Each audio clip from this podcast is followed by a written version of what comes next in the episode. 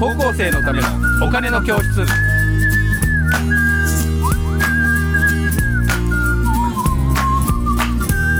こんにちは。こんにちは。高校生のためのお金の教室のお時間です。えー私 MC の山下です。そしてメインキャスターの福眼経済塾、小笹俊一です。はい小田さん今日もよろしくお願いします。お願いします。で今日のテーマはですねこれです。はい。新冷戦時代に注目される地産地消ビジネスと。はい。いうことでこれはどういうことでございましょうか？はい。はい。あの、まずですね、新冷戦、うん。新しい冷戦とうん。いう言葉なんですけども、まあ、これはですね、あのー、遡ること1989年かな？89年。バブルの頃ですね。そう、日本がバブルに沸く頃に、同じ年にベルリンの壁の崩壊というのがあるんですよね。ソ連が崩壊したわけですね。そうですね。ん。そうえっ、とね、ソ連の崩壊はもうちょっと後かな。だ後か、から。東ドイツ、西ドイツが、えーベルリンの壁がなくなるから、一緒なんだな、えっと一緒東になる西ドイツが一緒。という話ですね。はい。で、その確か数年後にえーソ連があの崩壊すると思うんですけど、えっ、と、まあ、あそこまでのことを、えっ、と、冷戦、コールドウォーっていうふうに言ったんですね。うん。はい。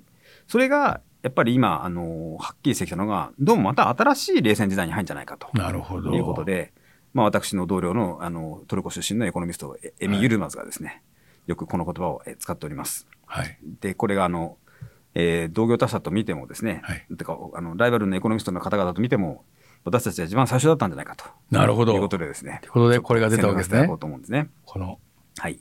で、えーえー持ちた表はですね、はいこれだから、シリアが、あの、非常に情勢が不安定だった頃のものですので、うんえーもう数年かなり前になると思うんですけど、まあその頃からですね、エミンはですね、うんまあこの、えー地図のちょうど真ん中に入っている線で、斜め線で、うんまあ新冷戦の時代がき来てるよと。うんいうことを言っていたんですね。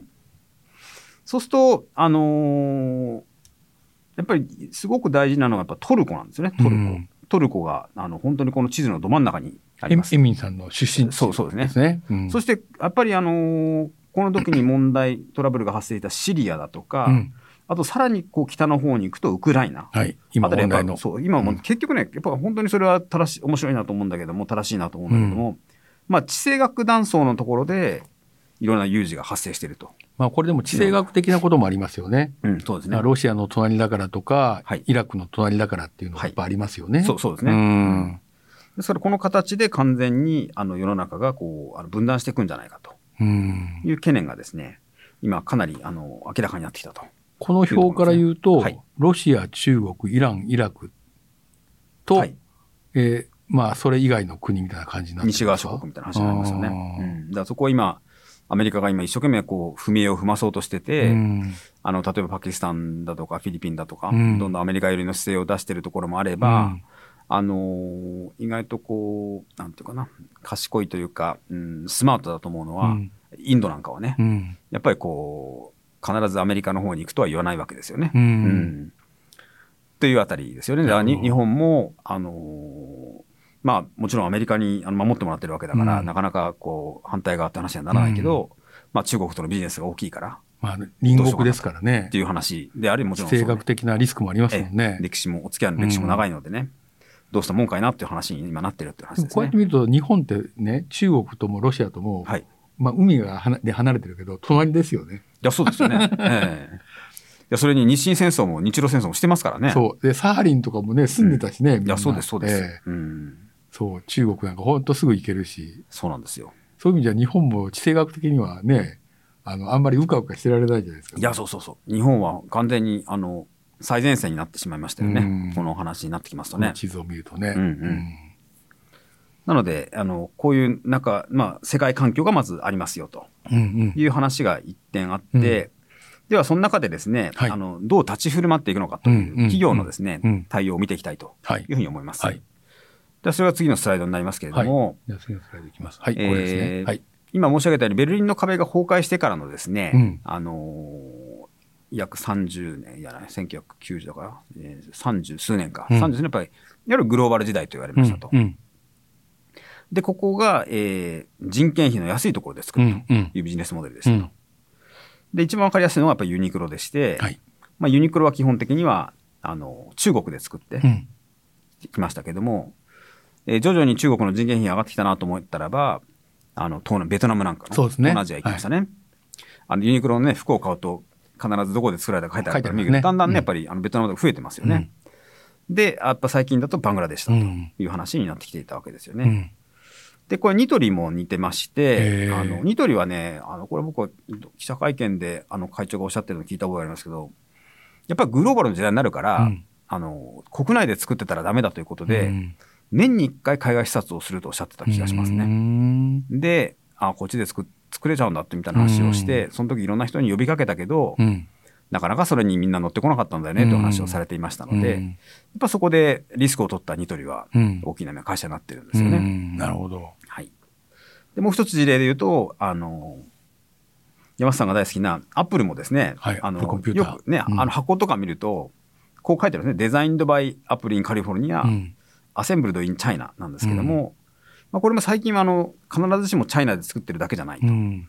いうことで、あの表記がですね、うん。変わってきてると、うん。えーとか、もしくはなくなってきたとうん。いう方がいらっしゃったりして、まあ人件費の安いところで作るというモデルがですね、うん。あのあったんだけど、徐々に変わりつつあるんじゃないかとうん。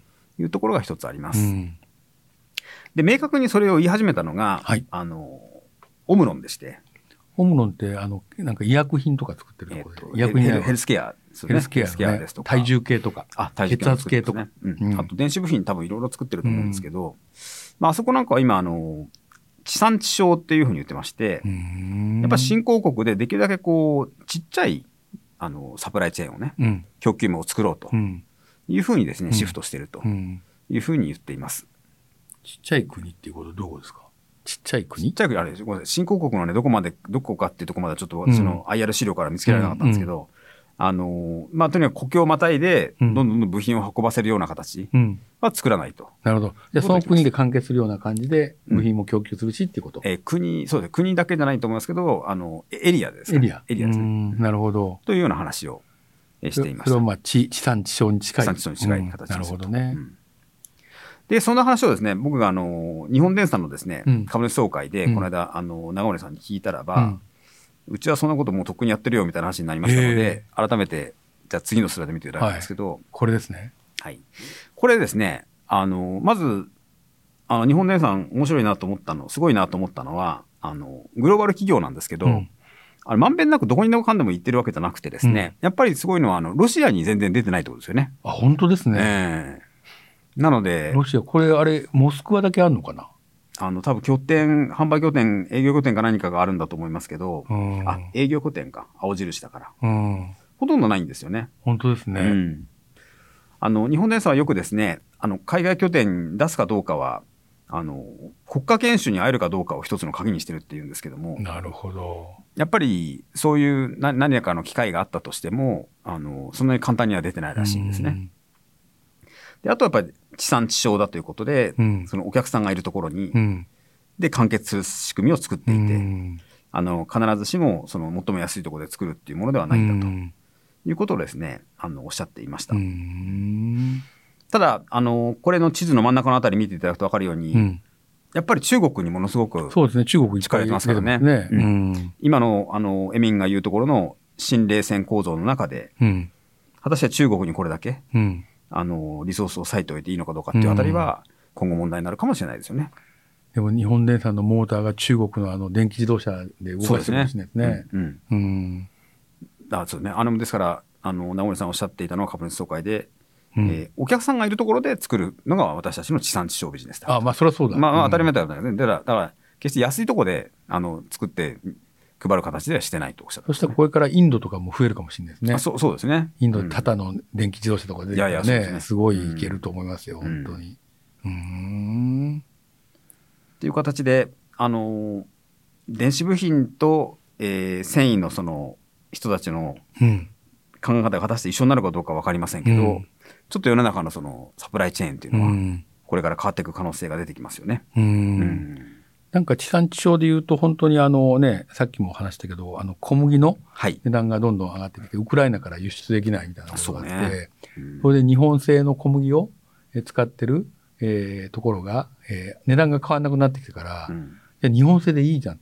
うんじゃあ小麦増産しようぜ。でも農業の生産者がいない。うんでも耕作放棄地がたくさんあるから、はい。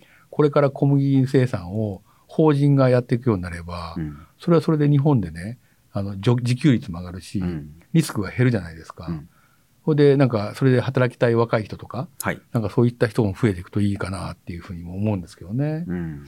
そうすると、まあ、高校生の皆さんは IT 系とか、そういったところだけじゃなくて、IT を使うんだけど、えーそういった農機具使いながら、なんか農業を日本でやるみたいなことも、うん一つ選択肢としてね、あるといいなっていうふうにも思うんですけどね。いや、本当そうですね。うんうんせっかくあれだけ工作放棄地があるんですからね。そうなんですよ。うんで、久保田ってあの農機具のメーカーって、はい。割とここ小じ小回りが利く農機具をいっぱい作っていて、うんそれで本当に最終的に自動的にあのなんかこう幸運して、はい。これで鳴らしてっていうのを全部自動運転でやってくれたらね、うんそしたらスマホで見てるだけになってくうんるじゃないですか。うんそうするとそれやりながら他のこともできるし、なんかそういうふうにね、えっ、と割と大きなあの集落ごとにはいなんかそういう仕組みを作って、で、その幸運期とか高いやつをみんなで使い回していって、うんだから100世帯とかで、なんかやっていくといいなっていうふうに思うんですけどうね。んうーん。まあそういう流れは来るんじゃないですかというのは、日本はほら、水が豊かなので、そう、水は、うんもう本当にありがたいですよね。うん本当に。ですから、できないことはないはずなんですよ。そう。まあ、うん本当そういう意味じゃ、あの、地産地消で一番難しいのは水ですよねい。や、そうですよね。水でなかったらねだ。から本当に、あの、日本は地政学的なことも含めて、うん。水が豊かな国っていうのは、はい本当にありがたいですよね。ありがたいです。まあ、そういう意味じゃ本当にこの前は、そのね、エミンさんのいらっしゃるトルコとか行ったけど、ちょっと郊外行くとですね、うん木がないんですよ。あ、そうですか。そう。だからやっぱりオリーブとかはあるんだけど、やっぱり、あの、砂漠化がうんやっぱり進んでしまっていて、そこからもう一回水がもう降らないような感じになってきて、うんうん砂漠化が進んでるじゃないですか。その時にやっぱ水のありがたさが、やっぱり水ってやっぱ物理的な重さがあるから、はい。運ぶだけで大変じゃないですか。うんねえ。そうすると石油と水の値段をほぼ同じになってくるよっていうようなね、ことが起きてくるみたいな。うん。うーん。もう今ちょっと聞いてて思ったな、本当に。うん。うん。サントリーさんはね、くしくも水と生きるとおっしゃってますけど、はいはいはい。本当にね、日本ならではの良かったところだと思いますけどね、本当。うん。水源もかなりね、外国の方も買ってらっしゃるっていうあ、日本の？噂もあるしね。そうそうなんですかうんなるほど。これ、海外の人が買ってるから有料なんですよってだんだんなるかもしれないね、水も。ね。うん。でもまあ、人類ってそういうものか。資源もね、別に誰のものでもないものを、まあまあそうですね。そこの土地にあるから、と、ね、採掘して売ってるっていうだけだから、はい。うん。本当は誰のものでもないのかもしれないけどね。うん。まあそんな感じはあ思いましたね。だからつ飲むだけの水でもなくて、例えば今九州にほら半導体工場いっぱいできてますけど、うん半導体ももう水使うらしいですねすからね。うんですから水やっぱ大事なんですよね。そう、今度熊本にね、TM、TSMC が TSMC ができるって熊本は水のもうね、本当に宝庫ですからね。そうですよねうん。そうか。水ね。大変ですよね、本当に。まあそういう意味では本当に温暖化をなんとかしないと、このままだと環境がどんどん変わっていっちゃうから、うん。安定した水がね、今ものすごい降ったり、全然降らなかったりするじゃないですか。はいはい。ね、そこをやっぱりなんとか、えー阻止していかないといけないっていう意味では ESG 投資が大事なのかなっていう気もしますね、本当に。うん。はい、そう思います。ねうんで、えっ、と、今日のこのお話はですね、はい。えーこの新冷戦時代にということで、この地産地消ビジネスということだったんですけど、この地産地消っていうのは、えっ、と、まあ、GN GDP とかにも出ないかもしれないけど、うん。なんか、えー地元で採れたもので、それをいただくとか、なんか使うとかっていうようなこはい。とを、なんかもう一回新しい価値としてね、そうですね。えー高校生でなんかその IT とかを使ってですね、新しい価値を生み出してもらえるといいなっていうふうに思いました。ということで、小田さん大丈夫でしょうか？大丈夫です。はい。はい。えーということで、えー皆さんありがとうございました。ありがとうございました。